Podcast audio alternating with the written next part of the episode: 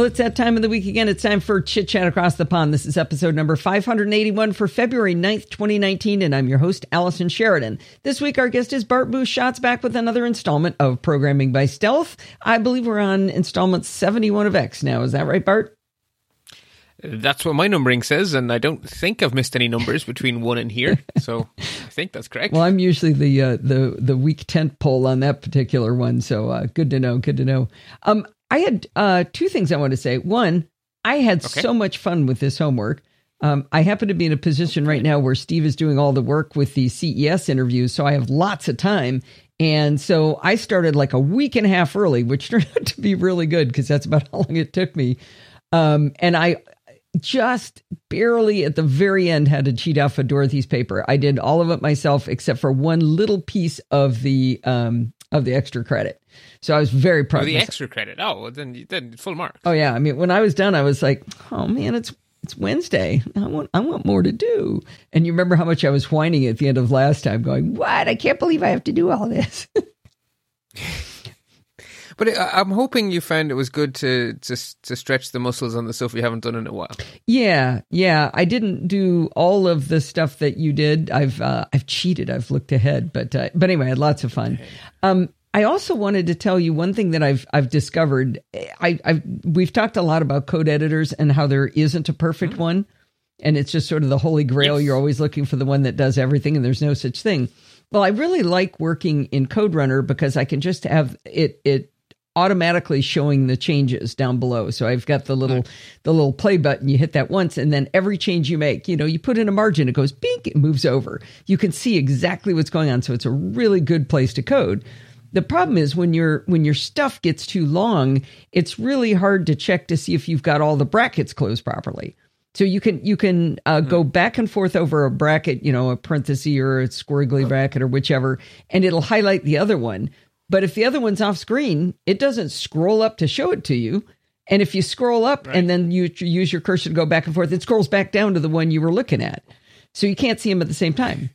So I started using uh, Atom, and I really like Atom because Atom lets me uh, if you if you get next to a, a, bracket, it puts an underscore under that one and an underscore under the one. It highlights it basically with a bright underscore, mm. and it underscores the other one, so you can scroll up and find it. So it's a really it's a better way for me to work. But then I really like the play thing, so I was like back and forth, back and forth, and it does code folding too, which is really nice.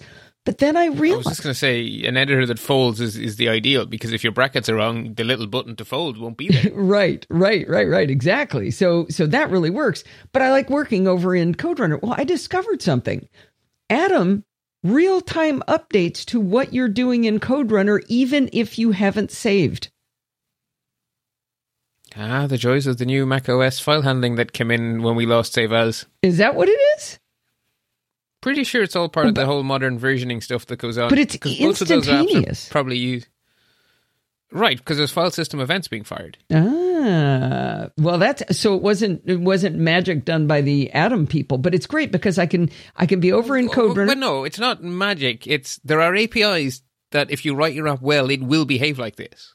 Oh, so they had you to... still have to write your app well. Yeah, you still have to use the API, right? The OS provides you with this ability to listen to file system events. Mm. But if the developers don't take that power, so they still get credit. They just didn't invent the wheel. They were just they're just doing it right. They're writing a really good Mac app, hmm. even though it's a cross-platform app, which is very rare.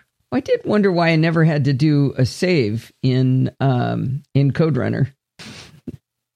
yeah, it's the modern Mac way. I mean, it's sort of I think does CodeRunner CodeRunner does put up the little dot, so you can sort of revert back, but it's all it really it's saving everything all the time, like a Mac app, but it gives you the illusion that it's doing it the old-fashioned way. Yeah, but anyway, I've, I've finally I found the the holy grail, two at the same time. It's funny you say that because in work I actually run two at the same time most of the time these days when I'm developing my JavaScript stuff, hmm. um, but not those two. Well, one of those two. So the stuff I'm doing for work involves a lot of code that makes up a library, sort of a, a massive API, and then some edge code that actually calls that API and makes it go. And so the the little short little effectively command line script written in JavaScript because you can do that with Node. We'll come to that. Um, So effectively, the command line bit is sitting in CodeRunner because it has a console right there. So I just hit play in CodeRunner, and I'm running my little command line app straight away. Uh, but the actual library code is huge and really does benefit from having a true, like heavy duty editor. In this case, Komodo Edit, uh, well, Komodo IDE, the free version. And so I edit the, the the core API code in one, and the edge code that actually runs it in the other. Yeah. So yeah, so lots of reasons to run two at the same time. And of course, for me, there's always a third app open, which is always uh, my Git client, which at the moment is Git Kraken, which is great. Some Got a very cute squid icon. someday I've got to get back to that. I because I don't actually know how to use it yet. I open it sometimes and I look at it and go, I'm supposed to know what to do with that. I that, that also. I know we're already on episode seventy-one, but that is also on my long-term plans here. Okay. There's like command line JavaScript. There's database code. There's so many things in the long-term script here. We are so not done. There's so many shades of not done. It's great. I should probably let you start then. But I was I was uh, Yeah. excited and happy and had a lot of fun. Well, good. And you know, everyone has their own tool set. I don't get cranky with anyone unless they say that this is the right way. It's like, no, it's the right way for you. Just don't be so prescriptivist, and we'll be fine. Uh, so today, because the last assignment or challenge was so well, it wasn't small for a start, and it also was flexing muscles we haven't flexed in a while.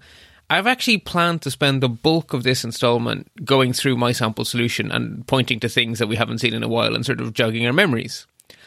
And then we are going to do some new stuff, but it's not particularly heavy lifting. It just so conveniently happens to be exactly what we need to improve our little timer we've just written for this challenge to make it even better as the next challenge. So it's funny how that worked out. Um, so the thing we'll be doing with this, we're going to learn about one Bootstrap component today called the spinner, and uh, it it it it form it does something important for web apps because in a web app it's quite normal to need to indicate to people that there's a thing going on. Right? I am waiting on something. There's no need for you to click any more buttons. You've clicked your button. I've accepted your click, and now I'm doing my thing. Please stop clicking. it's, it's a way of indicating that you know yes, sir, I have acknowledged your command. I am now trying to do it. Bear with me. So the spinner is basically a little animation to show you that something's happening. Uh, so you could use a GIF, but the little spinners are nicer actually because you can sell them and stuff. So that's really what the spinner component is for. And on a web page, that has no function. But on a web app, that has many functions because whatever that app is doing, it may need to take some time to do something. Right. So now, in the case of our timer, we have an excruciatingly contrived example with a very, very, very, very, very long wait time. so the spinner is actually the perfect thing to do. So anyway, we'll, we'll come to Now you got to you got to tell me you didn't actually write your code with it doing it in minutes, did you? Because I wouldn't be done yet. No, I may have knopped a zero off. I did mine in four second increments, so all of my all of my code has 4,000, 8,000. Well, I just took a zero off the end of the times in the uh, f- for, for the timeouts and so forth. Okay.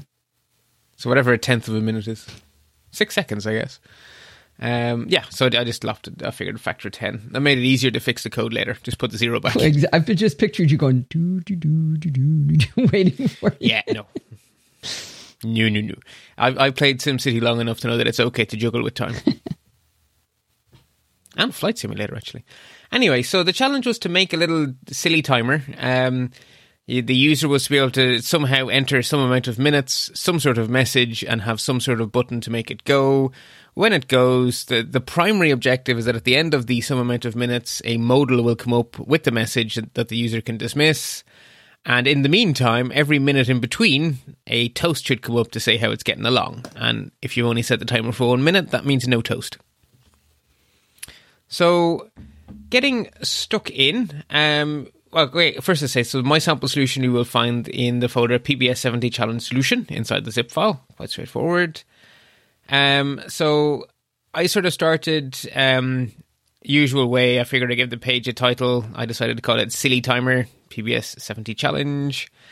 Uh, I decided to use a jumbotron because I'm just very fond of them, and then I decided to use a really simple form so as not to not to clutter the code or spend my time on fancy forms when really that's not what we're trying to learn this time. So I went with the, the default Bootstrap form, which is label on top of full width, um, label on top of full width uh, form controls, and I decided that it would make sense to keep that form narrow at all times. So I took that as an excuse to remind everyone about the offset property you can use within the grid.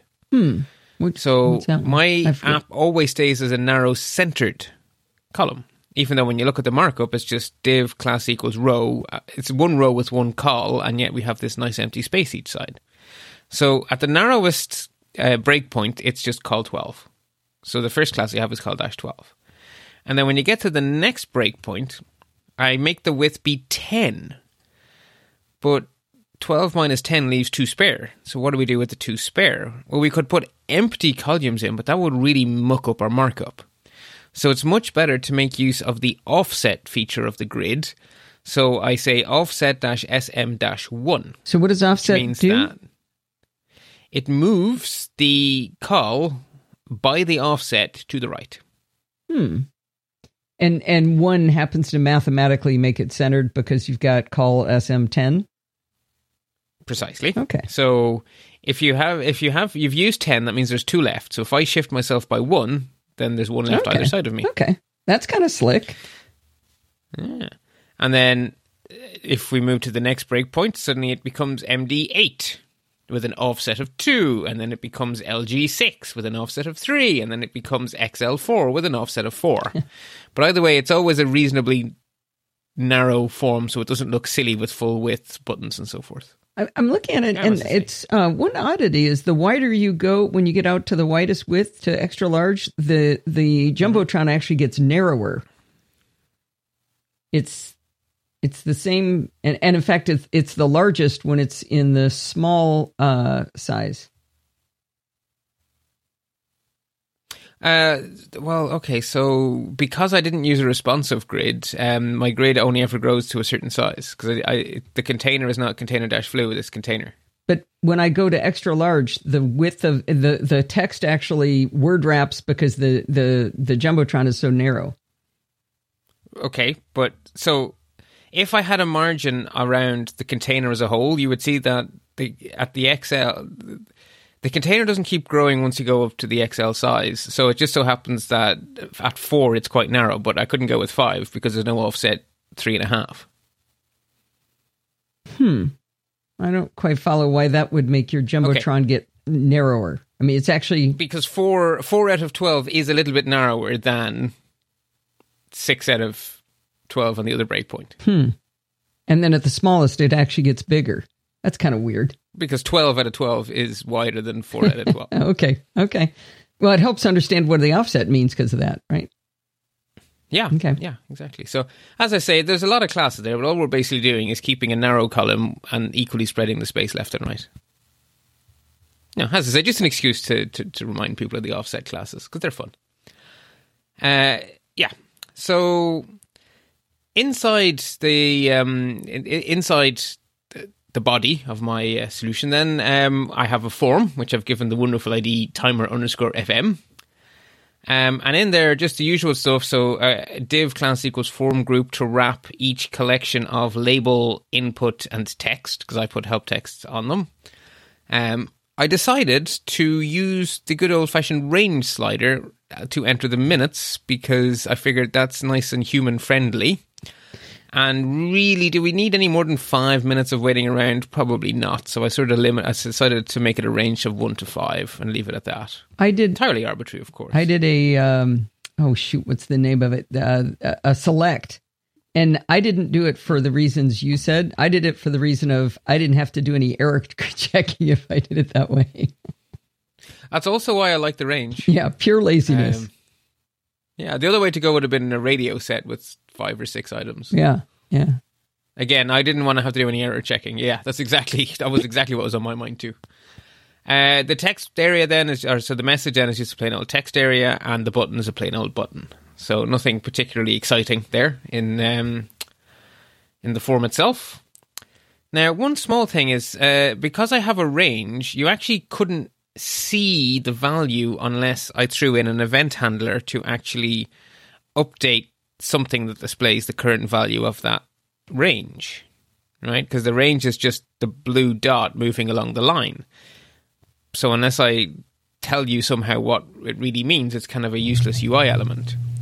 So inside the label, I've added a span with the class duration underscore display.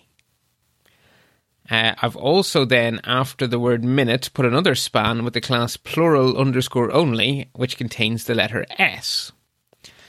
Now, why have I decided to use classes rather than IDs? I wonder. The answer is because this interface is going to do lots of things depending on, on the amount of time that the user has picked. So if I do it as a class, I can have one event handler that updates everywhere where the minutes have to be displayed. So I can give lots of things the class duration underscore display and update the value everywhere at once. And I can also give lots of things the class plural underscore only and hide and show random S's across the page with one event handler.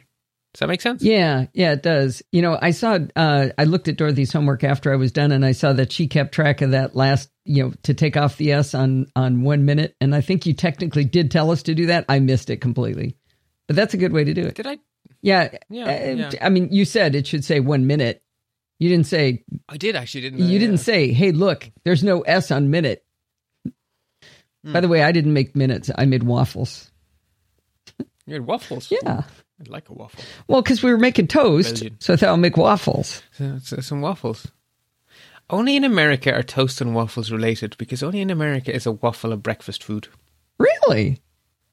Oh, really? It's a dessert in Belgium, and in Ireland they're made of potato, and they they go with dinner. Huh.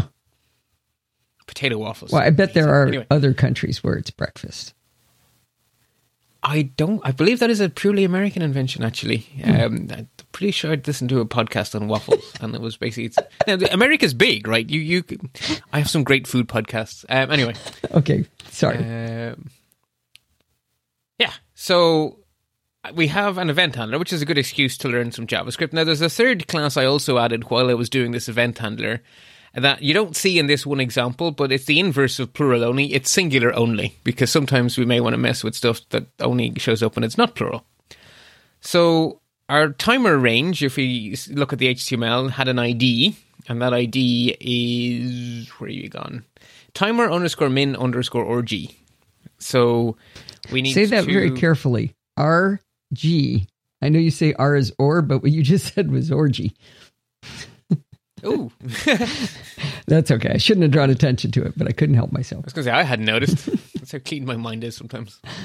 Sometimes. Range. Um. So, yes, exactly.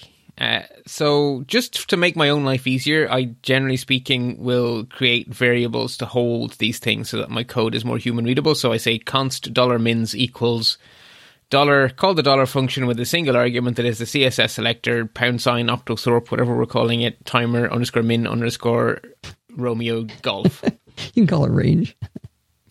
range. So then we need to actually add our event handler. So what is the event we want to handle? Do we do we remember which is the right event to listen to on form elements? Um, well, you want it on.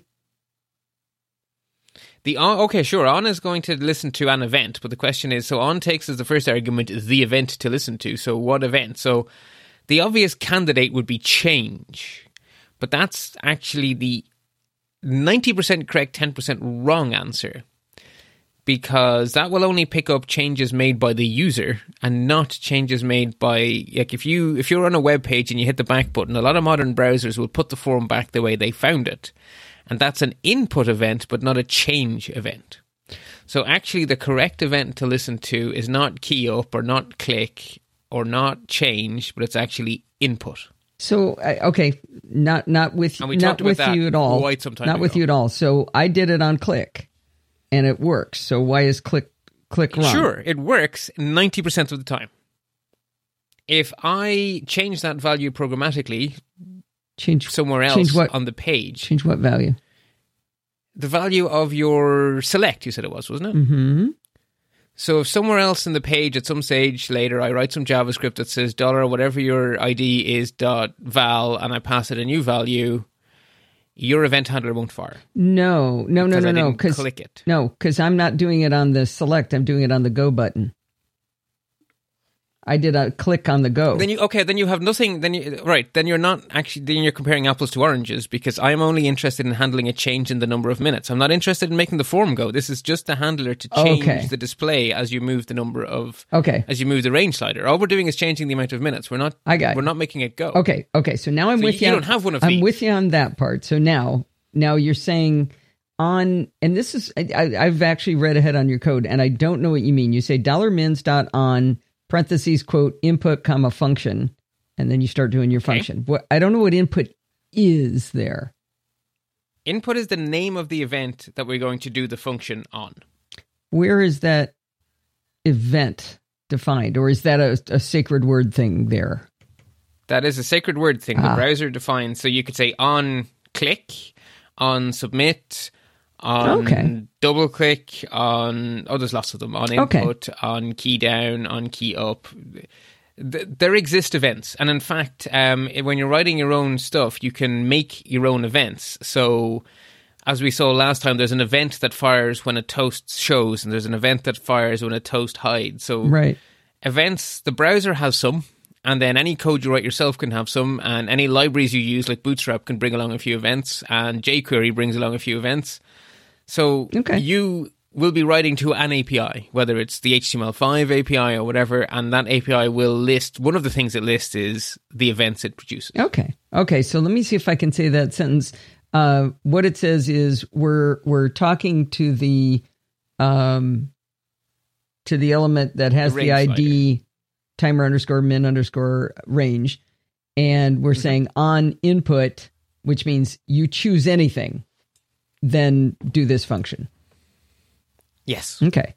If I receive, basically, if that range receives input from any source, be it the browser remembering its state because you hit the back button, be it jQuery changing the value, be it the user dragging the slider, if in, if that is manipulated by any source of manipulation, the the input event will fire. Okay. Okay. And it's not fired by the default existing.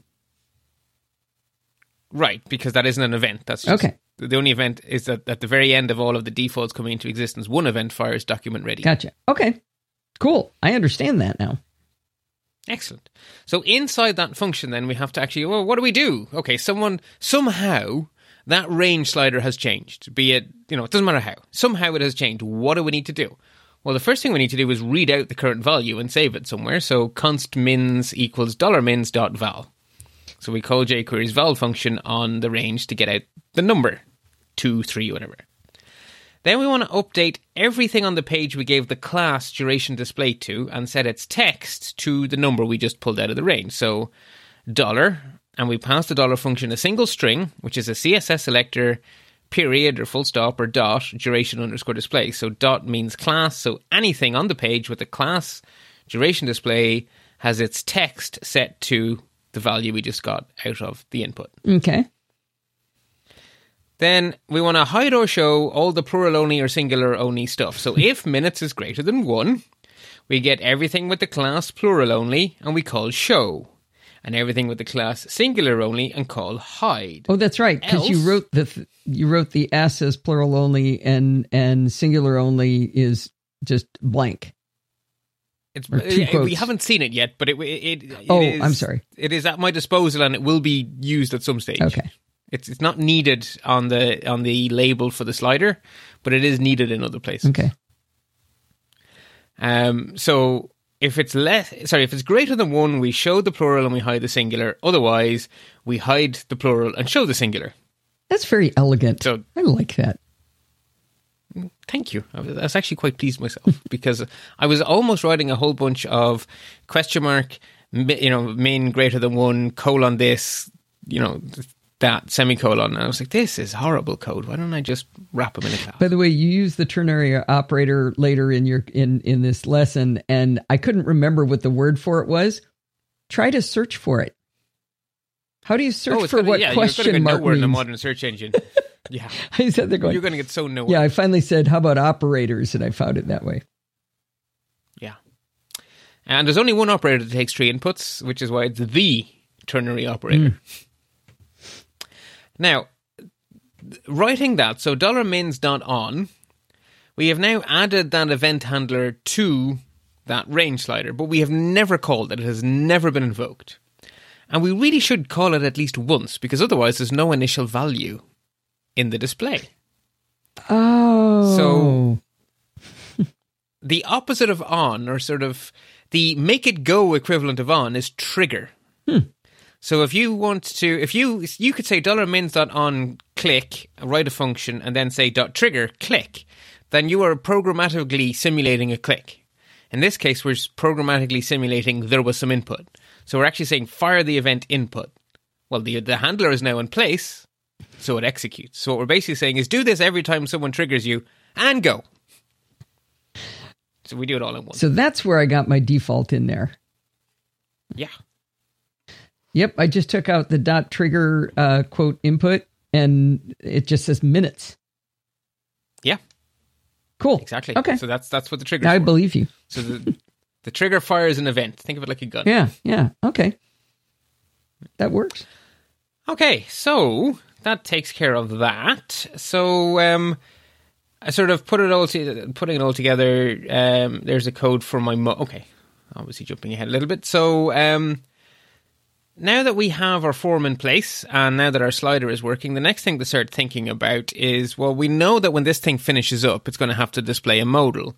So we should probably write some code for a modal. Now, in this case, the modal has one job in life. There's only one message this thing is ever going to pop up in the entire existence of this silly little web app, and that is, I'm done. Mm-hmm. There's a little bit of customization on it. You know, it, the message will change, but on the whole, it's going to be all the same. So rather than building all of it from scratch, probably better to just write some HTML and stick it into the page, give it an ID, and then just pop in a few editable bits with an ID that we can change later. So this is very much by the book modal. Um, all of the you know class equals modal. We gave it an ID, so the whole modal has the ID time up underscore MDL for modal. I figured. Um, blah blah blah. Div content, div header. The title doesn't even change, so I've just given it a hard coded title. Times up! Exclamation point or bang, whatever we're calling it. It has a close button. Uh, inside its body, then, um, again, a lot of this can be static. So because I have my plural only and singular only, I can actually just hard code some of this in. So it says your, and then it says class plural only duration display, blah. So an empty space there. Then the word minute, and then another uh, plural only class with the letter SR. Uh, otherwise, singular only is up. So that reads a little bit stunted, but basically, if it's one, it says your minute is up. And if it's any more than one, it says your whatever number minutes are up. That's pretty pretty pedantic there. I like it. Yeah, I, I figure if it's a sample solution, it can't be it can't be cruddy. It has to be good. So I polished. I gave it a nice little sheen of polish. So it, it speak good English. It speak better English than me. then we have a paragraph which we've given the ID message underscore display, and I've also I've given the, the, the sort of the static never changing message the class text muted, so it fades away a bit compared to the message the user entered. And then for the message the user entered, I've done the inverse, which is another thing we haven't bothered with in a while. But text muted gives you a subtle bit of text, and P class equals lead gives you a stronger piece of text. It's a lead paragraph, hmm. like you'd have in a newspaper. So this way, I sort of figured best about worlds. My the static one gets dimmed down a bit, and the one the user entered gets amped up a bit. So you know, text muted and class lead. And then we just have a photo with the normal dismiss button. So very much by the book. It's actually I actually copied and pasted out of pbs70b.html and deleted a bunch of stuff really because this is actually a simpler modal. I actually copied out of there and didn't delete anything. Hey, he said Well, he said that was always pretty much right. So just slap that bad boy in there. In fact, I'm, I th- and it would be right. You know? I think I put it in text expander. Aha. Uh, the next thing then is we also know we're going to need some toasts. So then we need a what I call a toast rack. And just to just to be clear, I made that word up. That's not in the Bootstrap documentation anywhere, right? So don't tell other web developers about toast racks because they'll look at you like you're silly. I, it, But I'm gonna somebody keep else. calling it I, oh shoot! I should have written it down. Somebody else had another term that a lot of people use for it, but it was just like that. I th- I don't think it was a real thing. Well, yeah, and given that they were only added in Bootstrap 4.2, maybe maybe if we say it enough, it'll become a real thing. there you But go. Uh, that is actually genuinely a copy and paste from PBS70b.html. That is, I didn't even edit a single character. That is just exactly as it was.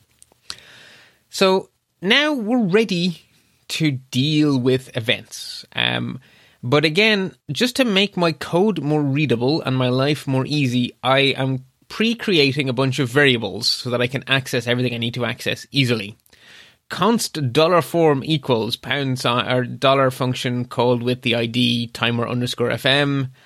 Uh, I also have one for the minutes we've already seen. I have const dollar MSG to get at the text area, const dollar modal to get at the modal, and then one I do want to linger on for a bit, const dollar form controls. Uh, now, this is one where my solution works, but you actually found a more elegant way. So I'm going to say what I did, and then you can tell me how Okay. how there's a, there's an easier way. So, in order to disable form element, what we want to do when you click the start button, we don't want it to be impossible for you to go and mess around with the slider or to start typing stuff into the text area or to click the button again and have two timers fighting with each other. So we want to disable all of these things. So I wanted to have a single jQuery variable representing all of the things I wanted to turn on or off.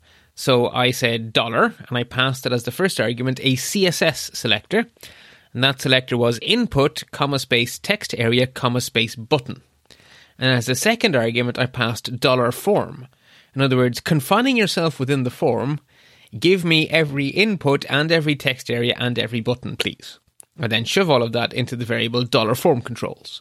Now, And that does achieve what we need to achieve. your your text says or, not and.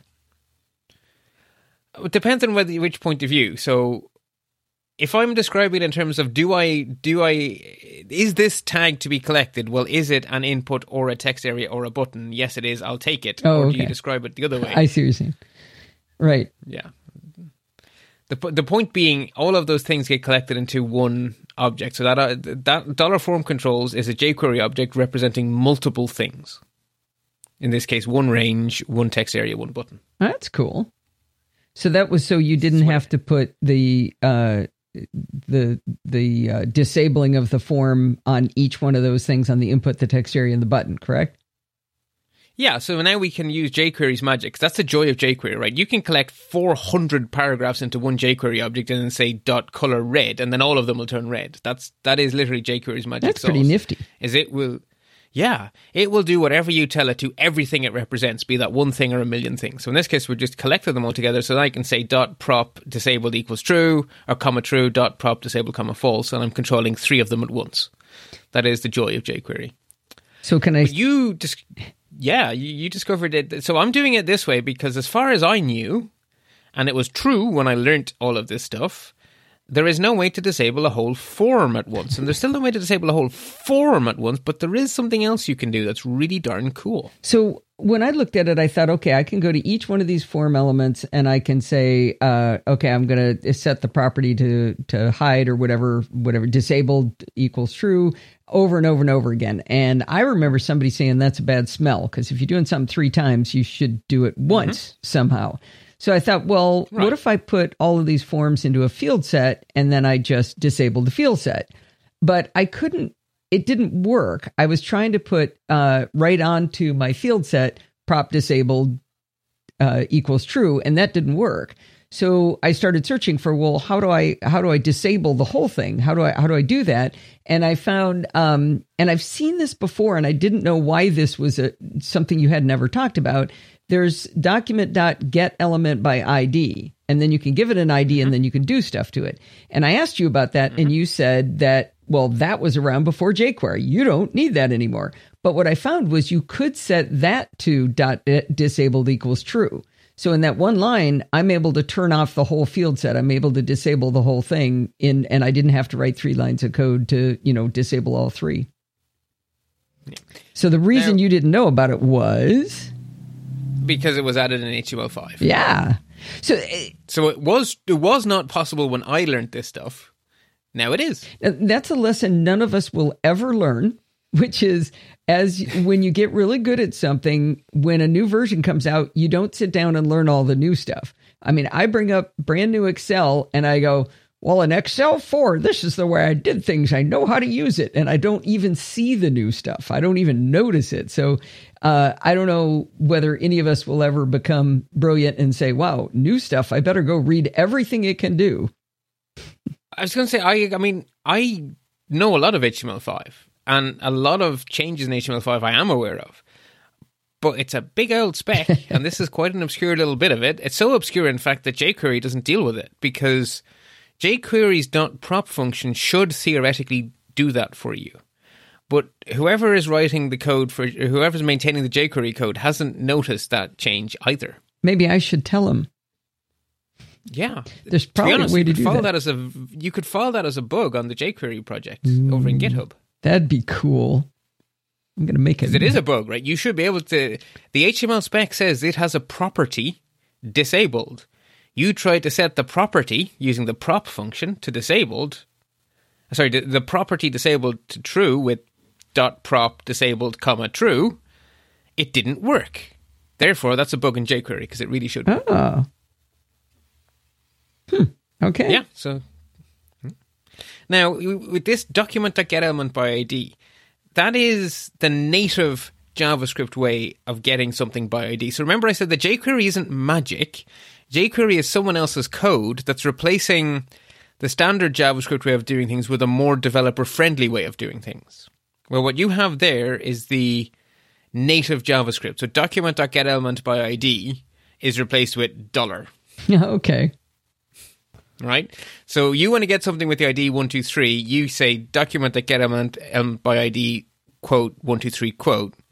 I would go dollar open open parens open quote pound sign 123 close close done. So actually, that's probably the best thing you've told me because a lot of times I'm looking for solutions and I find get element by ID. So I wasn't lo- ever looking at the date to say, okay, that was 12 years ago or wh- whenever HTML4 was the hot new hotness. And so now that I know that that means dollar, I should be able to assume that I can swap in the dollar and do it. Okay, it doesn't mean dollar. The dollar function lets you get at stuff by an ID in an easier way. The dollar function is using document.getElement by ID under the hood. Right. But I mean, but you said I could take it out Yes, and stick shove a replace it with dollar in there. Yes. Well, So- the but you remember you have to put in the pound Format sign. is a little bit different too. Yeah. you can achieve the same thing. Now the thing is, when you when you use the dollar function, you get handed a jQuery object. Mm-hmm. When you use document.getElement by you get handed a JavaScript DOM object. Hmm. Okay. So, so a JavaScript DOM object doesn't have a property called prop or a function called prop. Right. It actually has dot disabled, Right. which you access directly. So it's different. So if you you can take a jQuery object and turn it into a DOM object by calling dot .get on it. So if you want the raw DOM, you can get there from jQuery, but the jQuery object you get has way more power than the DOM object you get from document.getElement by ID. Because you can't get element by ID for say your select and ask it for the value. Because the way you have to do that in native JavaScript is you have to ask it actually, okay, so get me the select. Now get me every in get me every option inside the select and tell me which one of them is selected and then get the value from that element. Mm-hmm. Whereas with jQuery you just say give me the value of the select. Okay. So th- there are many reasons why I use jQuery instead of raw DOM. Sure. So there are differences, but anything you can do with jQuery you can do with raw DOM because that's how jQuery works. Okay. jQuery is not magic; it's just doing that stuff like you were doing for you. Well, I'm excited. I found a bug in jQuery. That's pretty exciting. Yeah, I, I think you should report Yeah. it because I want to. I want to be able to use that through jQuery. That's just too convenient not to use. Yeah. Yeah. Okay, so with all that done, um, I also want to throw in a couple of other variables that I know I'm going to need. Um, we are going to be starting a timer. I'm going to call it a timer. It's actually a timeout in proper JavaScript speak, and I'm going to need to hold its ID. And we're going to be firing off an interval to make some toasts appear. We're going to want to hold its ID. So let's just make two variables for those. Let main timer ID equals null, toast interval ID equals null. Why do you need a timeout and a set inter- uh, an interval? I only did an interval. you could have the interval go toast toast boot toast. you yeah, let me see. You could have one interval that goes toast toast modal. That is true. Yeah, that's what I did. So you could have an if statement inside the single interval. Yeah. I just found it cleaner to write code that says in five minutes do that, and in the meantime, every minute do this. Okay. I just broke my code up into two logical chunks because I had Okay. to, my brain had to think of different things, and I just like having different things and different functions. An aesthetic choice. Okay. Cool. Not right or wrong. All right. Just an aesthetic choice. I, I mean, I used to say this every single time that there are an infinity of correct answers to these challenges. So you are not incorrect. Your your code is perfectly functional. You just have a different style, and that's perfectly fine. Yay. The last thing I want to to make it impossible, or rather to give me the ability to check whether or not somehow someone has managed to start me twice or whatever, I'm making a global variable. So our friend var intentionally wanders into this conversation for the first time in ages because 99.99% of the time you want a local variable and you want it to either be constant or not. So 99.9% of my code is const and let. Every now and then, I do actually want to pollute the global namespace and throw something in there. So you will sometimes see me do something like var running equals whatever. So in this case, I'm making a little flag called running to record whether or not the timer is running. So remind me, um, uh, is it just because you're using var that it's globally scoped, or is it outside of your your click function? Both. Okay. So let means a variable comes into being from that line of code down, and the same for const. And it's trapped inside the curly braces it's currently within. Right. Okay. var floats up and runs down, but is still trapped within the curly braces. Oh, so oh, you- so you don't put it outside of the the click function. The No, no, document do. ready. Right? You can use it in either case. So you can have a var inside curly braces, or you can have a var outside curly braces, and they will have a different meaning. They'll have a different scope. But var is still different to let and const because let and const go down only. var goes up and down. So how is it? If it can go up and down, Okay. if it's outside versus inside the curly braces, how is that different? It's how far it goes up and down, right? So the curly braces, imagine the curly braces as ceiling and floor. Okay. It doesn't matter whether you're using a var, a let, or a const. There's always that same ceiling and floor by the curly braces. Okay. A let and a const cannot fly. If you declare them on line 5, they will never exist on line four, three, two, or 1. Okay. A var is hoisted. So if you declare that var on the very, very last line of your function, it actually exists for the entire function. Okay. It floats up and falls down, Okay. But it's still trapped in the floor and the ceiling. Okay. So that var running equals false is outside of the document ready event handler, which is why it's global. And the fact that it's a var means it Oh, just oh, it's actually outside. The, I meant, was it outside the click handler? You've actually got it outside of the document ready handler. Uh, or- it's definitely outside the click handler. I Oh, think it's s- even outside the document ready handler. Okay. We're both looking. yes, it is. yeah, line eighty three. Okay. Huh. I didn't even know. It would have worked inside the, the, the document ready handler too, because literally all of my other code is inside that document ready handler, so it would have been fine in there. So is a document ready handler and a document ready event handler one and the same thing? yes. Okay. Good. Yes, it's just a lazier way of saying the same. Thing. Okay. The event is document ready and we're handling it, but it's so Okay. hard to say that over time. Yeah. All right. So you're doing Okay, that so just that to make sure finally- you you declare it as being false to start with. Yes, and also I want to have a little test inside my click event handler to just make sure that no matter what someone has managed to do, the universe has figured out some unique and interesting way of doing things I hadn't thought of. I just want to have something I can check to say, am I already running? If not, start me running. Okay. Just the belt and suspenders. I want a little flag that I can use to to be sure that it's safe. It's called a semaphore in theoretical computer science. Um, they used to be. The idea is you imagine a single track railway system and you want to be sure you never have two trains in it. Well, have a plate with a stone. If the stone is in the plate, you take the stone, you take your train, and in you go, and then you will never crash into anyone. If you arrive when there is no stone, for goodness sake, stop. otherwise all hell will break loose. So in this case, var running is sort of my stone. Okay. Right? So I'm saying if I if I come here and I find that var running is already true, I will stop. I will not do anything. Does that make sense? Yeah. Make sense? Yeah. I'm not sure I understand how your code does that, so let's go through that. Yeah. So now that we have all of our foundations laid, we're finally ready to look at that the handler for my button. Now, in my case, I made that a submit button. So the event I'm catching is actually the submit event of the form, not the click event of the button. Stylistic choice. Equally correct to put a click event on a button as it is to put a submit event on a form. Okay. Same difference. Okay. I just decided I had dollar form sitting around. I was like, oh, what the hey, I have this variable. Let's just use that. So the first thing I do is I check to see if my stone is gone. If the timer is already running, do nothing. If running, return false. Okay, hang on. So var running becomes equal to false. Then you say if running return false. Right, so a, an event handler will happen many, many times. Yeah. Declaring var running false happened once when the page loaded. I got you, but what does if running return false mean? Okay, so the Oh, the eh, event oh when God, the event if running means if running is true, doesn't it? truthy in any way, yeah. That's really annoying. So var running becomes equal to false. You say if running, which means it's true, return false. You made my head explode, but I get I get it. Yeah.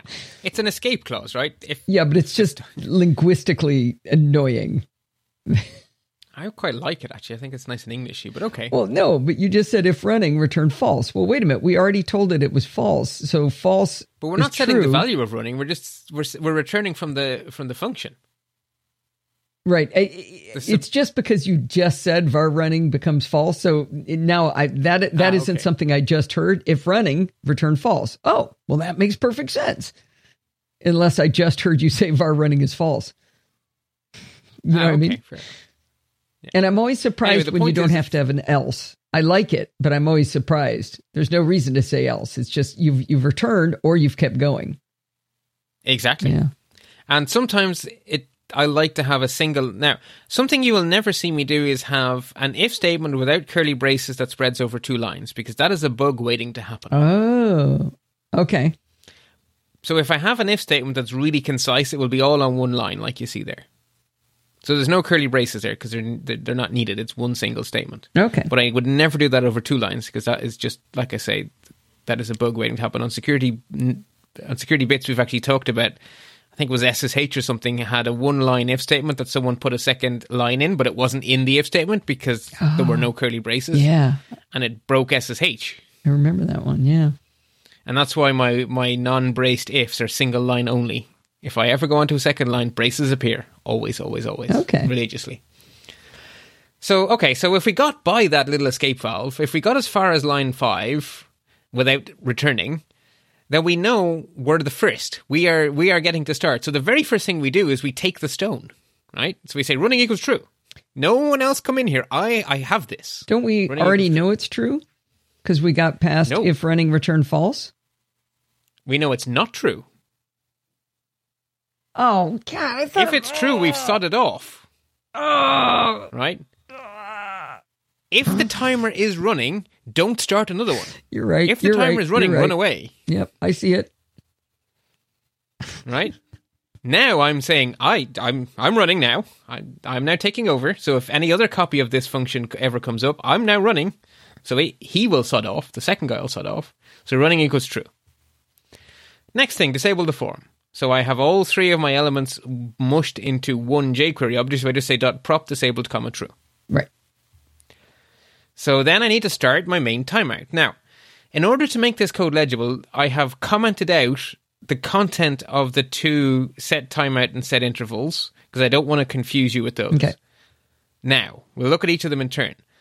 So the first thing I do is I get the number of minutes by saying give me mins.val, and then I'm set main timer ID equals window.set timeout, some code, and then a little trick I always do to make my timeouts human friendly is I don't put in minutes multiplied by 60,000. I put in minutes times 1,000 times 60 Okay. just because That way, Yeah, you can see it and think. Yeah. Yeah. you can see it and think. Uh, the next thing is then, if needed and only if needed, start the toast interval. So I say let mins left, so in other words, the number of minutes that are left equals the number of minutes there are minus one. And then I say if there are more than one minutes left, then we want to start our interval. And again, so window.set interval, a function we'll talk about in a moment, followed by a thousand star 60. So every 60 times a millis- thousand milliseconds, every 60 seconds, this function will fire. Okay, question. So the overall, yes. Um, I have a set interval, Mm-hmm. and I don't have window dot in front of it. What does window By dot mean? default. Okay, so window is a globally scoped variable that represents the browser. So if you're writing JavaScript and you know you're only ever going to use it in a browser, you can omit window. You, it's sort of the default variable. Okay. So if you to say set interval on its own, JavaScript will go, ah, I presume you meant window dot. If you start writing JavaScript that's not only for the browser, but that's running maybe inside, I mean, Apple allows scripting of the OS. There are many apps that embed scripting. There are Node.js and stuff. There's lots of other places JavaScript can run. So as a general rule, I will use the window. Okay. If you're if you're writing for uh for a mobile device, Well, it's still a browser, so it's still a default Oh. window. Hmm. It's just if you're if you're embedding this JavaScript, like there, okay, Stellarium is an app that allows you to write JavaScript to script the app. But in Stellarium, if you were to omit the window, the chances are it would break. Hmm. okay. So it's just it, it's more explicit code. Basically, it's a shortcut to leave out the window, and it's a shortcut that works if your JavaScript is browser only. And so far, every single line of JavaScript you've written is browser only. But that's not the world I live in in my daily life, so I've just gotten into the habit of not assuming window. Okay. And you could argue it's more correct code. Not using it works, but this is sort of more explicit.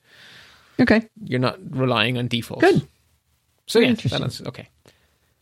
So the overall structure of this event handler is quite simple, I think. You'll agree. Make sure no one else is running before me. Okay, good. I am now running. Disable the form. Start my main timeout for the modal, and if needed, start my interval for the toasts. So let's look at the two little missing bits there. And I'm actually going to go backwards. I'm going to look at the toast first. So inside the toast handler, the first thing we want to do is we want to show want to show the toast. So I need to work out. I decided my toasts are going to be quite descriptive. So they're basically going to say so minutes, you know, so many minutes left is going to be the title, and then the content is going to be so many minutes down, so many minutes to go. So it's going to say five minutes left, you know, four minutes down, five minutes left, or five minutes to go. Sorry, does that make sense? Yeah, except for the word down. I don't know what As in, is that text? that's a phrase we'd say. yeah, but it, it's Yeah. not inside your quotes. Oh, oh, oh, sorry. Yeah. Okay, I see it. That's all. One, that's all one sentence. So many minutes Yeah. uh, down. So many minutes to go is all in one sentence. Got it. Okay. Yeah. Yeah. So rather than putting all of that jQuery code to make the toast into that event handler and making the event handler impossible to read, I actually wrote a separate function called show toast, which takes two arguments, a title and a message and a body basically. So inside this event handler, or sorry, inside this um, interval, all I'm doing is show toast, passing it two arguments, a title and the main body. Okay. Uh, then we want to decrement mins left so that next time around it is saying something sensible. And then the important part, because if you miss out lines 16 through 19, we have ourselves an infinite loop. if the number of minutes left is now none, right, so we've decremented, if we've decremented to zero, we want to stop the interval. So you stop the interval by passing its ID to the function window.clearInterval or clearInterval on its own. Mm-hmm. And so we saved, that's the reason we had to save that ID earlier, because otherwise we can never stop the bloody interval. and then just to tidy up after ourselves, I say toast interval ID equals null. It's just, just good practice to clean up after yourself, really. It's not necessary. Okay. it just makes me feel better. So that's resulted in quite minimalistic code, actually. And the reason it looks so minimalistic is because actually the evil, evil jQuery code from last time is down below in the function show. well, it's in And nice it's little bite-sized chunks now. yes, which does make it more It's no longer a run-on sentence. Now, at this stage, we do have our extra credit we can talk about. Oh, are you skipping over your show delay- toast? Because I did have a question. Okay, well, that's what literally what I'm talking about now. Line 20 in show toast. Yeah, I'm no, I'm not talking about line 20. Um, Okay. so when you create the toast, and you did this last week, and I asked you, and I think Mm-hmm. um, what you didn't do on the toast was you didn't give it an, an Aria Live polite. Yeah, that's because that goes in the toast rack. Well, yeah, I wondered whether Sorry, the toast rack was enough for that. Okay, I put it in the toast rack. I threw it all over the toast. Got it everywhere. No, so if no, and I was I, I didn't. You messaged me about that when I wasn't at a computer, so I thought I probably was wrong. But then when I got home, I found out I was right. Okay, so does it I forgot to tell does you. it cause a problem to have it in the toast racks, uh, toast rack and the toast? It might make your poor screen reader be far too busy looking for changes in places it doesn't need to because you're telling you're telling you're telling the screen reader that it needs to keep special attention on these things. And so if you only have two or three toasts, I'm sure it can manage fine. Okay. But you probably should only tell it to watch the rack because all your toasts are in the rack. So if you're just telling the screen reader watch here, that's sufficient. Okay. So remember, the job of that tag is to tell the screen reader this isn't static content. This is something which is expected to change. So watch it, and if it does change, you need to alert your, you know, the person you're guiding that they have just been notified of something. Okay. Okay.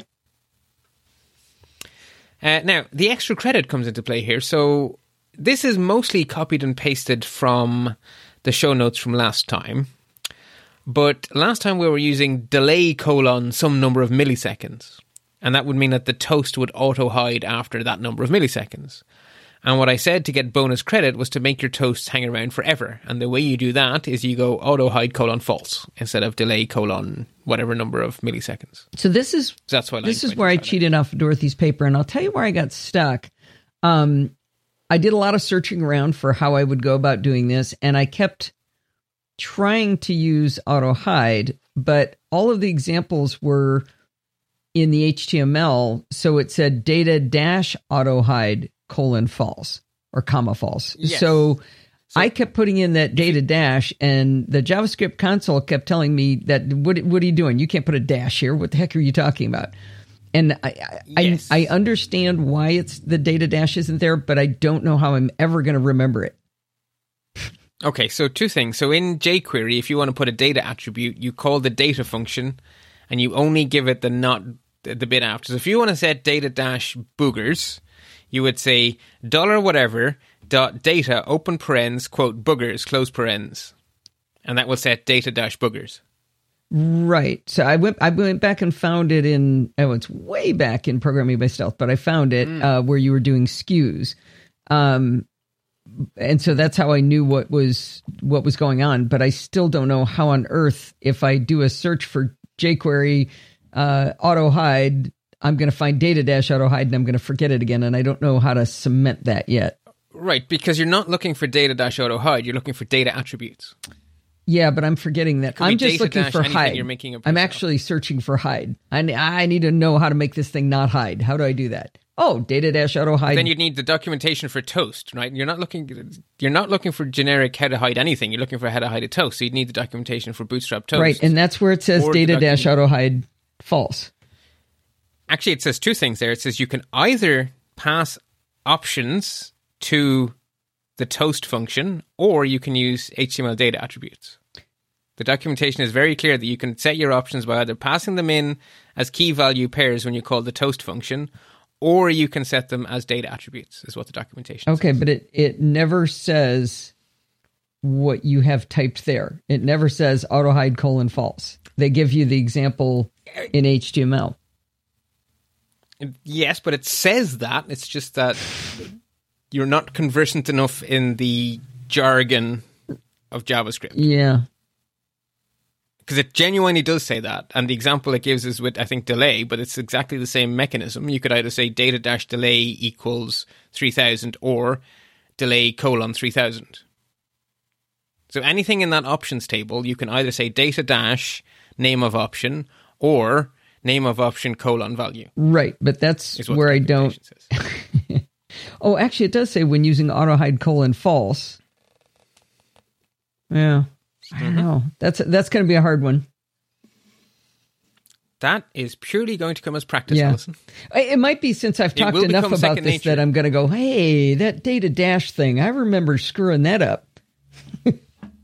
Well, that is generally how you remember things. Oh, right? yeah. You whack into the wall, and then you know, next time you say, I've seen that wall before. I might not remember how I got around it, but I remember there was a wall to get around. That's where I'm screwing up. Let me go search. Okay. Thanks. Yeah, but that's the first step, right? The first step is to is to recognize that this is somewhere I've been before, and the second step is to get to the stage where you recognize which of the possible paths out of this place I've been before. Why is it right always one. the first step is acknowledging you have a problem? Actually, and to life. I mean, a good analogy for this. There's a particular village near here that has it's I think it's magic. I think it's some sort of black magic. But whatever way the roads are, the, none of them are in a grid, but all of the junctions meet at ninety degrees, and they have gently curving roads so that your brain thinks they're straight. there is a junction that I come to, and I know it's where I get lost. Doesn't stop you from getting. There are only left and right, I am I have a 100% record of picking the wrong one. so I have gotten as far as recognizing that I've been here before and that I need to be careful. but no matter how hard I try, I still haven't got the second half of that, which is figuring out which of the ways is the right I way. If the watch so has a compass. There. Nope. It probably does, but my watch is always locked because otherwise my cycling jersey clicks all oh, the buttons. Okay. I'm glad you recognize. In the summer, that's problem. not a problem. yeah. And yeah, so I and I was at that junction again today, and I was like, I'm not going to do. Oh no, I got lost again. anyway, so there's our analogy. Okay. Then the rest of the function is again straight from last time. So dollar toast dot on. So here's another example of us using the on function to set an event. Right? Right. And in this case, it's not an event that exists in native JavaScript. It's an event created by Bootstrap. And so if you look in the documentation for Toast, one of the sections is events. Ah.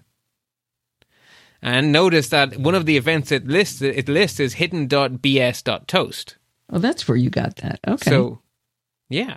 So that's from the doc. So the docs say that when a toast hides, this event will be fired. And I'm going, okay, great. When a toast, sorry, when when a toast hides, I want to do this. So I'm saying dollar $toast.on hidden.bs.toast I hate the fact that Bootstrap prefixes BS to everything. well, it helps me because I know that's a Bootstrap thing. I just, I don't know, I would have said dot boot or something. It's just BS. yeah. Exactly. Hide when the toast is bullpucky. what? Okay. Anyway, all we want to do is dollar this dot remove, which we talked about last time. So a toast hides by default. It doesn't remove itself from the DOM. So if you have a thousand toasts and you just hide them, you're just building up all this clutter. So jQuery's remove function actually deletes something from the DOM. So what we're saying is when we're hidden, delete ourselves. There's my good old friend this. This dot remove. There's your good old friend this. Yeah. In other words, whatever whatever this event fired on, self destruct. Okay. Dollar this dot remove. And then the very last thing we do is dollar toast dot, dot toast show. So if you pass the toast function a single argument that is a string, it will do whatever the string is. So in this case, the, the command is show. So hey presto, our toast shows up. so that's, you know, pretty much same as last time with a few little diversions into how we do the auto hide stuff. So again, that maps to the documentation. So the options section of the documentation maps to line 20 and the events section of the documentation maps to line 23. Okay. By the way, um, I just bought an OwlCam uh, uh, dash cam for my car. And if I were to be listening cool. to po- this podcast, it would have just recorded a video clip because the trigger word is okay presto. Oh, cool. oh, very cool. All right. Although I think the trigger word would be ah. yeah, actually, it should be or a swear word, right? I was going to say whatever it is you swear at drivers who drive badly is what the trigger yeah. word should be. I wonder if I could change it. Anyway, That'd be fun. Yeah. Okay. So just I don't do I need to go through again the, what set interval is and, No. clear interval? But I think we covered that in the actual walkie-talkie description. So Yeah. the show notes go on to describe that in detail, but we we've covered Yeah. that. And the show notes go on to talk about a thousand times sixty instead of sixty thousand. Okay. I just find it easier to read. Great. So now we're ready to look at the main timer timeout, the thing that actually makes it go. So again, the code is quite simple here because we've done a lot of our work up front. So first thing we need to do is hide any toasts that are lying around. So we use the dollar function and we pass it the string. So in other words, a CSS selector, period, full stop, whatever we're calling it, toast. So every toast has to have the class toast because otherwise it isn't a toast. So I am saying give me everything with the class toast and then call on it the toast plugin with the command hide. Hmm. In other words, hide all toasts. Does that make sense? Yeah. I'm trying to remember how I did it. Because we've told them to hang around until we hide them. Right. So we better hide them. Next thing we need to do is fill that modal up with the little bits and bobs we wanted. So the first thing we want is to get the actual message the user entered into the text box, and I've called that text box $MSG. So we're saying const MSG equals $MSG dot val. Now they may have entered nothing, and uh, an alert with nothing looks wrong. So I decided to say that if they put nothing in, what I'd actually like to use is the emoji of the say say nothing monkey. The you know say no evil. I think is actually what it technically is, isn't it? See no evil, hear no evil, say no evil. Isn't that what they're saying? Speak from? no evil. Speak no evil. That's the one. So it's the speak no evil monkey emoji is what I've decided to use uh, in place of an empty string. And then we just say dollar message underscore display dot text message. So in other words, give me that little bit of the give me that span with the ID message underscore display and pop the message in there, please. By the way, I wanted to use display the I wanted to use a waffle emoji, but it just got approved by the committee this week. So I did see that. It made me I'll happy. be sure to actually. I add it was- I in. was walking home from work when that came out. Is the fire extinguisher in that set of oh, ones? I need to check. Yeah, because we need that for security bits. Um, okay, so the next thing we do is we display our modal, dollar modal dot modal show. So again, the jQuery plugin from Bootstrap always has the same name as the Bootstrap element. Sorry, Bootstrap component. So the component is modal, so the matching jQuery plugin is modal. So we have toast hide modal show. Then we got to re-enable the form. So dollar form controls dot prop disabled comma false. And then clean up after ourselves. Running equals false. Otherwise, the next time someone clicks the go button, nothing's going to happen. And just again, cleaning up main timer ID equals null. Just because I like to clean up after myself. Good news. And that's The it. fire extinguisher emoji was was approved in version 11 and we're in 12 already. I oh, I just emailed it to you so you'll remember. We've been we've been waiting for this. Yay. And actually, really actually, I've got a spot in my um, oh, in my recipe that I, I got to go check and see if it if it works now. Remember, I was I wanted a, a fire. You did. You put one in. Yeah. yeah, because obviously you're afraid of your own cooking skills. your popcorn could spontaneously combust. Well, you said we had to make a list of supplies. Every good kitchen should have a fire True. extinguisher. Actually, you're right. Or a fire blanket at the very least. My kitchen has both. Just, just so you know. Um, I have never needed either, and long may it last. Although I do have a brother who managed to set fire to chicken nuggets. Nice. Apparently, if you leave them under the grill and completely forget about them while you go watch Police Academy, they will go on fire eventually. Nice. Okay. okay, so I, that is my entire solution. Is there something in that that you would like me to recapitulate? No. Or do you think we've done a good job? I, I think this was good. At first, I thought I wouldn't want to hear the whole thing over again because I got mine to work, but I learned a lot of new stuff. So that it, stuff you taught us before, but how you used it here, that was great. I want to learn about spinners. which is exactly what I was hoping. Good. So now let's turn let's learn about spinners. So spinners, they they have one problem, they have one job to do, and they just do it very simply. Indicate to the user that there's something going on. An empty page that isn't moving in any way looks like it's broken. Hmm. Right? We're all used to this. If nothing's happening when we've clicked something, we assume the machine is broken. So we need to show people, yeah, we can't actually do this for you because it takes time. But look, watch the spinny thing. just, just don't you know give the user the sense that there is something afoot in the wind. So I have lots of examples of these in PBS 71a.html. So the component in Bootstrap for showing activity is the spinner, and they come in two flavors. The um, the one I like, which is spinner dash border, and the other one, which is spinner dash grow. So spinner dash border is like a circle with a byte taken out of it that just spins around. And dash grow is like a full stop that expands and fades, and then expands and fades, and then expands and fades. So I guess at this stage it's probably best to open PBS 71A and look at the very, very first set of spinners. there is one default rotating one and one default growing one. So the first one is border, the second one is grow. Huh. Okay. So you can turn any HTML tag of your choosing into a spinner by giving it either the class dot or sorry, either the class spinner dash border or spinner dash grow, and you'll get the appropriate spinner. Okay. So all you need to do is give that one class to any tag, and it becomes a spinner. Okay. You should do a little bit more to help our friends with screen readers. Ah.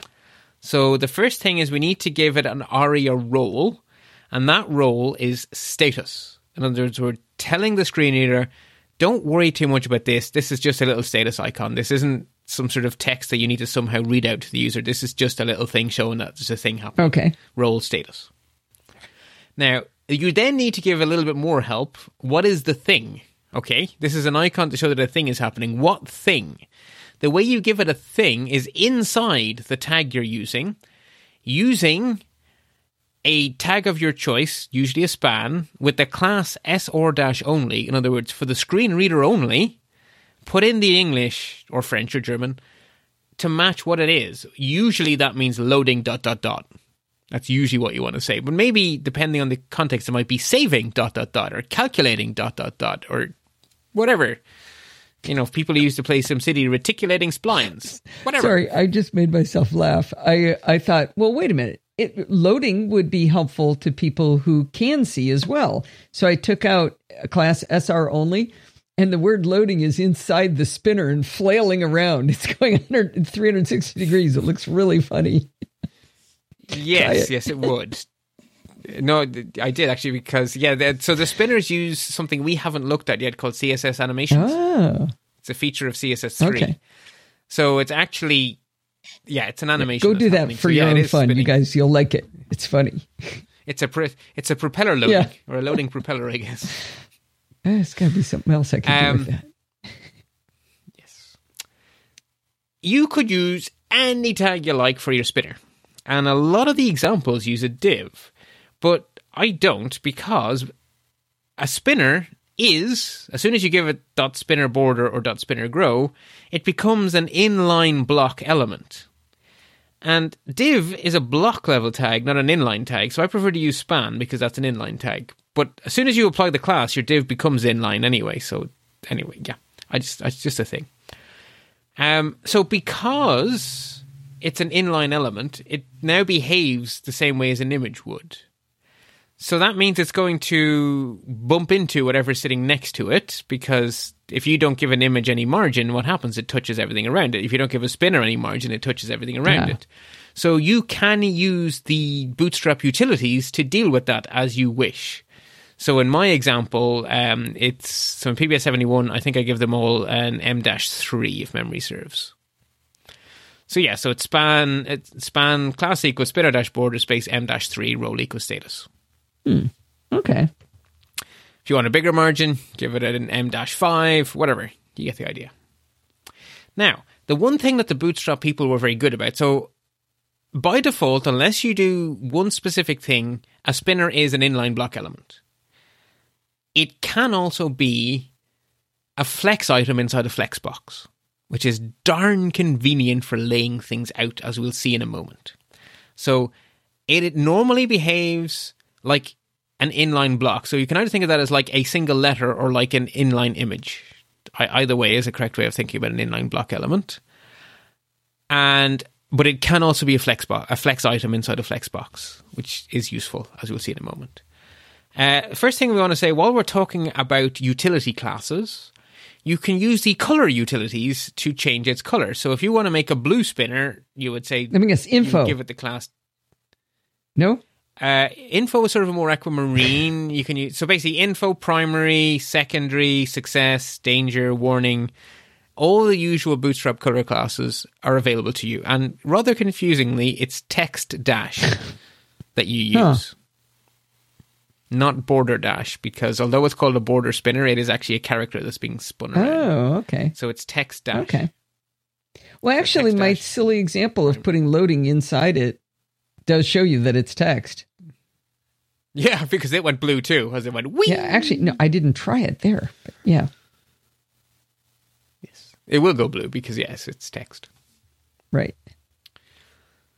Okay, so the next thing we might want to do is align our spinners. The chances are we don't want a left aligned inline block element. We probably want it centered inside something or whatever. So centering is certainly the most common type of aligning we're going to do. So the easiest way to center a spinner is to lob it inside a paragraph and you give that paragraph the bootstrap utility class text dash center and hey presto, one centered spinner. Okay. Now we know that it's text. We're used to that. So that's easy. Yeah.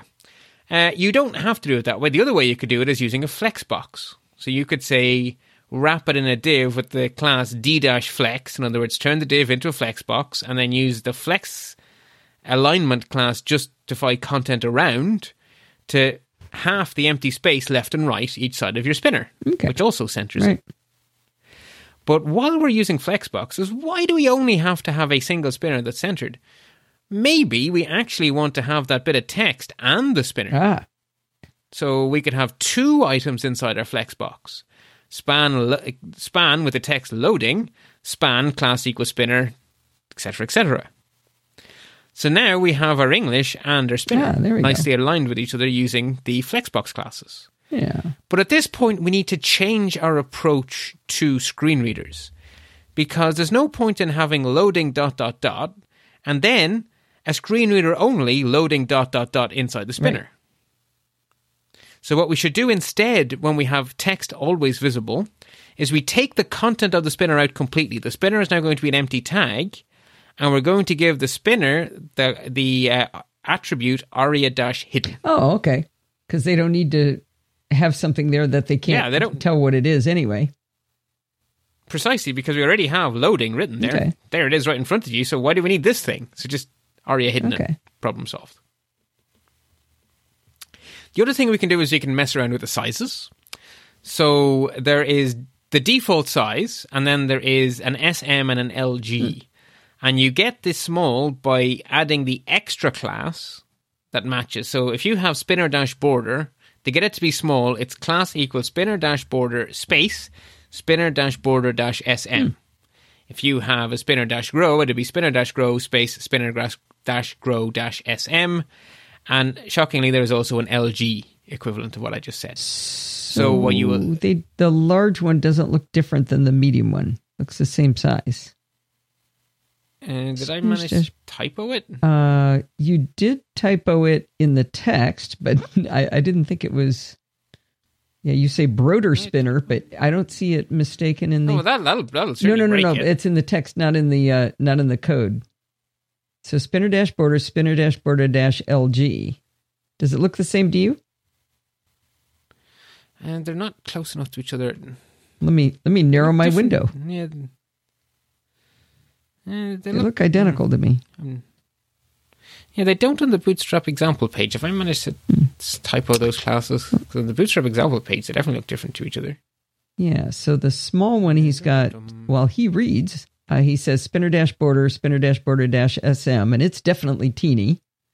And he's got a margin three, and Oh, there is no large. I made up. Large. Ah. Large exist. so there's small and, and regular. The small and regular, there is no large. Huh. I'll go fix the show notes before we publish the show. Huh. I just assumed it would be symmetrical. I just, I just assumed. Most things are. Okay, so there's only two sizes. You can have a normal one or a dinky one. Okay. And that is all. To be honest, I can't see why I'd want a bigger one. Okay, there we go. I'll fix the show notes. They'll be a bit shorter. All right. Um, and then the last thing I want to talk about today, eh, actually, just one other small thing to say here. So ignore the fact that there's an extra one. Uh, notice that I have a nice vertical alignment between my different sizes of spinner. The reason is because I'm using a flex box, so I can use the flex utilities to align them vertically as well as horizontally. Oh, so if you hadn't done uh, let's see. So you did justify content around align items center. Does that mean centered vertically? Ah, Yes. So justify content around means that the horizontal space gets equally distributed every side of everything. Right. And then just then a line item center is in the other axis. Okay. okay. And the thing is, remember that a flexbox can be in vertical mode or horizontal mode. So if you're in, by default, the flexbox is horizontal. So by default, the align goes across and the, al- sorry, the justify goes across and the align goes up and down. But if you say flex dash vertical, then that's flipped. Oh, so that's why they don't call it align items vertical center because it doesn't really Exactly, mean that. because it's if you- the align, which Yeah. is the other way. It means on the axis that the it, one of them is on axis and one of them is on what's called the cross Yeah, axis. okay. So by default, on axis is across and the cross axis is down. I like that. I am always trying to center things vertically and center things horizontally, and it's impossible in HTML. No, it it can't be done. That's why the flexbox is. Really? That that is actually the problem to yes, Wow. genuinely. Okay. And the other reason it was invented, right? Aligning is one thing. The other thing you want to do is have things be the same height as each other, and that is, um, I think it's a line dash stretch. Sorry, line dash items dash stretch. I think is what does that. Just go my memory here. Uh, but if you read the docs on Flexboxes, that is the other thing Flexboxes give you. So that if you have, say, podcast logos and you want them all to be exactly the same height as each other and exactly aligned with each other, that's what flex boxes are for. Okay. And they were invented because it was such a pain in the backside to do I it thought it was just they me. invented the Flexbox. No, no, no, no, no. You and half the planet were so cranky about that, and that's why they invented the Flexbox oh, Good. in CSS3. Okay. So the last thing I want to talk to you about today is the other place you will often see spinners is inside a button. So you've seen this in many web Oh. apps, right? You click a button that Sorry, really quick. Uh, your your second thing you did was uh, small default and large growing spinner. I assume the large growing spinners don't exist either. they don't Okay. exist either. Yeah, there's only Okay. yeah. All right, so spinners and That- buttons. that- Those two to delete.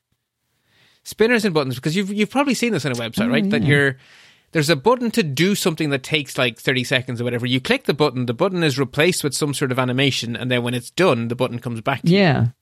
yeah, So there's two approaches you can take to that. You can either have the text vanish and gets replaced by your animated thingamabob or your spinner in Bootstrap's case.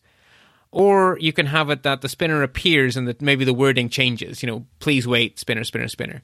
So I've decided to give you an example of both. So before we look at the code, let's look at the effect by going to PBS71A and clicking. So the first button is a button that disables and replaces the text when clicked. Right? yeah. I need to fix the English there. So when I click click me, we get a spinner for three seconds and then it'll come back to us because I put in a timeout. The second one is the other approach. So it says click me, and then when you click it, it says spinner, and then the text changes to waiting. So they're the two most common ways you'll see spinners used. The other thing you'll notice is that I have the button um, dis- disabling itself when you click it, and then re-enabling itself when it comes back to you. Yeah. Wait minute. Where do Yeah. Now I just noticed. where do you do that? No, there's a, there's a, there's a, Oh. there's a typo in my code because I think I'm clearing the wrong timeout in one Oh, of them. okay. I copied and pasted, and I may have left too much copying and pasting. So you've got JavaScript down below that's doing that. There's JavaScript down below, so I'm assuming at some point I'll we'll run into my typo as we go. Okay. Because there's, there's definitely there's definitely a copy paste duplication going on here somewhere. Because I've just noticed something silly. Okay. Anyway, let's let's talk about the JavaScript. We'll, we'll either figure out my mistake or we'll talk about it as if it's correct. um, so let's do the first example. So in the first case, we have a button. So we say button type equals button class equals button button dash primary ID equals spinner underscore button underscore one. Right. So there's our first button. So inside it we have span class equals spinner dash border spinner dash border dash sm because do you know something the small spinner looks really good in a button and the big spinner looks really silly in a button. Okay. Then we have d dash none. So this spinner is not displayed by default. Role equals status. And then inside it, span class equals s or only waiting dot dot dot. Mm-hmm. Then we have span class equals button underscore text. Click me. And then we close the button. So what we need in our click handler is we need to hide the text, show the spinner, disable the button. So we say dollar and we pass the string pound sign octothorpe spinner underscore button underscore one dot click and then we pass it in a function that we want to do whenever they click. So first thing we say is dollar button equals dollar this. In other words, get a reference to whatever we clicked on and save it as dollar BTN. Okay. So now we want to hide the text. So the text is inside a span with the class button underscore text. So we give the dollar function the string dot button underscore text and we confine it within our button. So we say comma dollar BTN dot hide 250. That So just happens to be the 250 timing of how long you want it to be there. Yeah. Okay. Yeah. Then we show the spinner. So dollar, we pass it in the first string dot spinner dash border. So in other words, give me the thing with the class spinner border, and we confine it inside ourselves. So second argument dollar button. And we remove the class d dash none. So all of a sudden, it's not not displayed. So it is displayed, Okay. right? That's yeah. Not not is yes. and then we disable the button. Dollar btn dot prop disable coming true. Now, in a real world scenario, you would then, in your next line of code, actually trigger the thing that's supposed to happen. And then when that thing finishes, a completely separate event will be fired, and you have a separate event listener waiting to hear the answer. And the separate event listener will reverse those two changes, those three changes. And you wouldn't do re-enable the you button. wouldn't do dot hide 250. You just do dot hide until the other thing Uh, was well, done. no, it depends whether you want the nice animation, right? I like I like stuff to fade instead of just. oh, vanishing. oh, dot hide 250 is how fast it's fading, not hiding it. Yes, yes, it's the length of the animation. Oh, geez. it happens in- Why is it called fade? Why is it called hide 250? Okay. You told us that. No, no, hide means go away. Yeah. And if you pass it no arguments, it will just go away. Oh, okay. Okay. But giving it the 250. Okay, Right. good. Okay. I feel better. Yeah. So hide does hide. Okay. Uh, the 250 just says, yeah, okay, but show the person that it's hiding. Don't just vanish. That's Okay. freaky. Um. Uh. So to make this example work, rather than having a separate event handler, I've just added a timeout inside the click handler. So the stuff that's that's inside the timeout would normally be in a completely separate event handler responding to Blah. the result of the save or the result of whatever, Right. right? So the inverse is show the text. So dollar button text confined inside button dot show 250. So fade in. Uh, hide the spinner. So becomes we add the class d dash none instead of removing the class d dash none, and we re-enable the button by saying disabled comma false. So it's literally the inverse. And hey presto. So the second example, then we have. I'm sorry to keep getting markup. back to that hide thing, but I'm changing it to bigger and bigger numbers, and it doesn't seem to hide any slower, more slowly. It just goes, Uh, make it add, add a zero. I made it end, and should 10,000. Like and it doesn't take any longer than it did the first time. It just goes right to the to the spinner. uh, okay. The doc says it doesn't. I maybe it's a, I don't know. Boy, I hope there's a bug Maybe it's- program with JavaScript. Um, you're seeing the same effect I'm seeing, right? No, because I'm reading ahead of my show notes. Oh, okay. I'm not editing as we Okay. go. Well, I'm probably wrong I then, but we'll edit. we'll check into that later. Um, it, I use it all the time. It's definitely something that works in jQuery. If it's not working, it may be a quirk of CodeRunner, which doesn't always Ah. behave perfectly as a browser. Okay. We've had that a few times Yeah. now where CodeRunner shows us something being a bit hinky. Anyway, that's yeah, I know that works because I use it. Yeah, all the I just tried it Um, from if Safari and it didn't do that. It didn't slow down the hide. If I understand what you mean, the words are are you're saying it would slow down how long it took click me to go away and the spinner to start to show. Well, the spinner is going to come instantly because we're not animating the spinner coming up. We're we're animating the text hiding. So if the spinner comes up instantly, then it's going to cover up the. That's why you're not seeing the but the text hide slowly because it's got the the spinner comes right up on top of it. Maybe that's Yeah, probably. on. Okay, Yeah, if you do a dot hide on something else on a page, you'll see the effect. all right. Anyway, Uh, so our second button, the markup is similar but not exactly the same because in this case, um, the text is always going to be visible, so we don't need to have the screen reader only stuff inside the spinner. So our spinner can be empty. So we basically have button type equals button, class equals button dash primary ID equals spinner underscore button two. And then this time our spinner is just spinner dash border, spinner dash border dash m, sm, dash 2, because otherwise the word click me bashes right into the edge of the spinner. It looks terrible. So at margin right 2. That would be how you did it D first, none. wouldn't it? It would be how I did it first, yeah.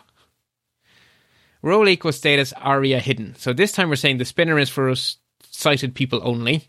And then that follows with the text, which again we give the class button text, click me.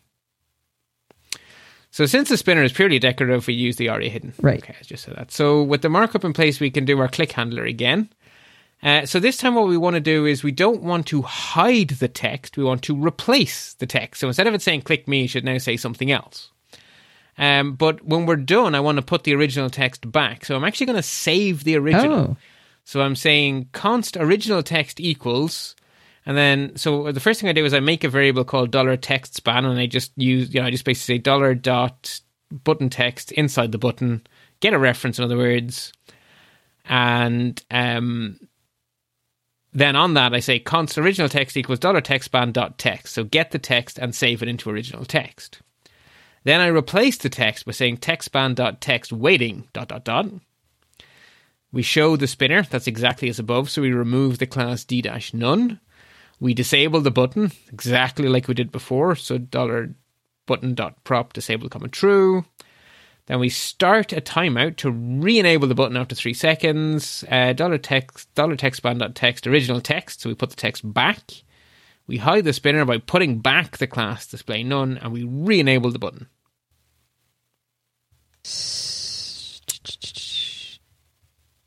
got you. Caught up. Okay. That's pretty nifty. And there isn't there yeah, there isn't a bug in my code. What there is is there's no if running test. So if you click the button before it's finished animating all sorts of weird stuff. Oh, okay. Oh, So I see, didn't make it that safe. if running thing. Yeah. As I say, I didn't want to clutter this Yeah. code, so it's an entirely contrived example. Sure, sure. No, I like it. I like it. There's something I, I normally don't like animating things, but there's something fun about these little worms going on on, on the screen that I, doesn't bother me. I having nothing happen while there's something happening actually bothers humans. That's sort of why the spinner was invented. Yeah. Oh, well, I was we- we testing just your code. I thought it was broken. I was like, "Oh, Bart, I'm going to nail him on." Oh, it just took a really long time for how his his timer was set. Yeah. Okay, so uh, challenge from me first, and there is actually a challenge from you. But We'll talk about that in a moment. So, my challenge is very quick to say. I want you to take your timer that you have from the previous challenge, and I want you to make to solve two problems. I would like you to give the user some sort of visual feedback that the timer is running, and I want you to allow the user to cancel the timer. Ooh, that sounds hard. Many, many different approaches are possible. Okay. So I'm actually not going to tell you how I want you to solve it because you're a design. You're now an interface designer. you're building a human interface to this program. Okay. So I would like you to solve it in the way that you think is the most human friendly. I'm going to have a spinning fire extinguisher is what I'm going to have. Okay. so basically, show me that there's something happening and let me stop it. They're the two problems to be solved. And how you solve them is entirely up to you, but that's what that's the functionality I need. Okay. So, something you noticed and something I noticed is that although the example in PBS 70b.html follows the docs over on the Bootstrap website perfectly, the little X button in the top right corner of our toasts does not work. Doesn't work for me, doesn't work for you. Yeah. I don't know why. Yeah, I thought for sure I did something wrong, so I went back and looked at yours and went, I can't close his either. And we went to all that And work. I spent half an hour reading the documentation, going, "What am I missing? What am I missing?" And I maybe I've done something stupid. It's entirely possible, but I couldn't find it. Okay. So my challenge is can you guys figure out how to get that little X button on the uh, toast to work? I mean, they are close buttons. Yeah. It says so. They are close buttons. They're just not closing anything, and they are, in theory, calling Java jQuery's dismiss plugin, but it ain't firing. The only so thing I could think of wrong. was because we didn't let them hide, right? We've disabled hide. Does that mean you can't force them to close? but closing isn't hiding; it's dismissing. The dismiss plugin Well, maybe they're getting the dismissed. auto hide. but they're not because they're still there. Dismiss means go away. When you dismiss, the dismiss plugin makes things vanish. Right, that like we we've done dismiss many times. We had dismiss on our alerts. We had dismiss on our modals, and it should work the same on toasts. Hmm. The dismiss plugin really should dismiss things. So the docs say it should work, and I'm I thought I completely duplicated the example. So I've either missed something silly, in which case please tell me what I've missed, or this new feature added in this version of Bootstrap has a bug. I'm a bug. I'm a bug hunter. exists- Yeah. Like toasts are brand brand spanking new. They were not in 4.1. They are in 4.2. Wow. Wow. So I don't know that we talked about this in in class, but you and I talked about it on the side. Was that uh, I had created a TextExpander snippet uh, for creating a, a, uh brand new HTML document that I was gonna. It, it put all the CSS up at the top and it put all the the uh, JavaScript down at the bottom, the calling the the libraries and everything. And I was working on something and it simply wouldn't work, and it worked in yours. And I finally went down and I said, "Well, wait a minute, I'm running like." 4.1.2 and he's running 4.2.3. Well, that can't be it. But I copied the JavaScript you had and I stuck it in there and it worked. So this is evolving very quickly now. I mean, that was like, a, you know, a week later. And uh, so what I did now was I put uh, in my in my TextExpander snippet, it says, go to this link, click on, you know, look, go, go to getbootstrap.com, click on getting started, click on getting started again, and it'll give you the thing where you can grab the CSS and the and the bootstrap and um what are the, what are the other two? The uh It's Popper. Popper. It's jQuery, Popper, Yeah. Bootstrap. That's the order. jQuery first, then Popper, because Popper needs jQuery. yeah, And then Bootstrap, because Bootstrap needs Popper needs jQuery. yeah. So uh, anyway, I, that's what I did with mine because uh, maybe we should we should have a shared snippet group for TextExpander users. anyway, One of us keeps it up to I was uh, I was Yes. uh, really intrigued by that. So again, because something didn't work, Yep, exactly. And the thing is, you actually don't want it to automatically update to the latest version because when you're developing an app and deploying it into Planet Earth, you don't want those libraries changing. So you've tested your code on Bootstrap 4.1 and it works on Bootstrap 4.1. So you should leave that page on Bootstrap 4.1 until you decide I am now going to intentionally change it to Bootstrap whatever. And test everything. And. I'm going to test everything and then I'm going to put it out, right? It's part of release control. okay. Change management rocks. Okay, so that's that's sort of what we want to do today. But just you know, my final thoughts. But like Jerry Springer, I always have some final thoughts. So we're actually getting very close to covering everything in Bootstrap that I want to cover.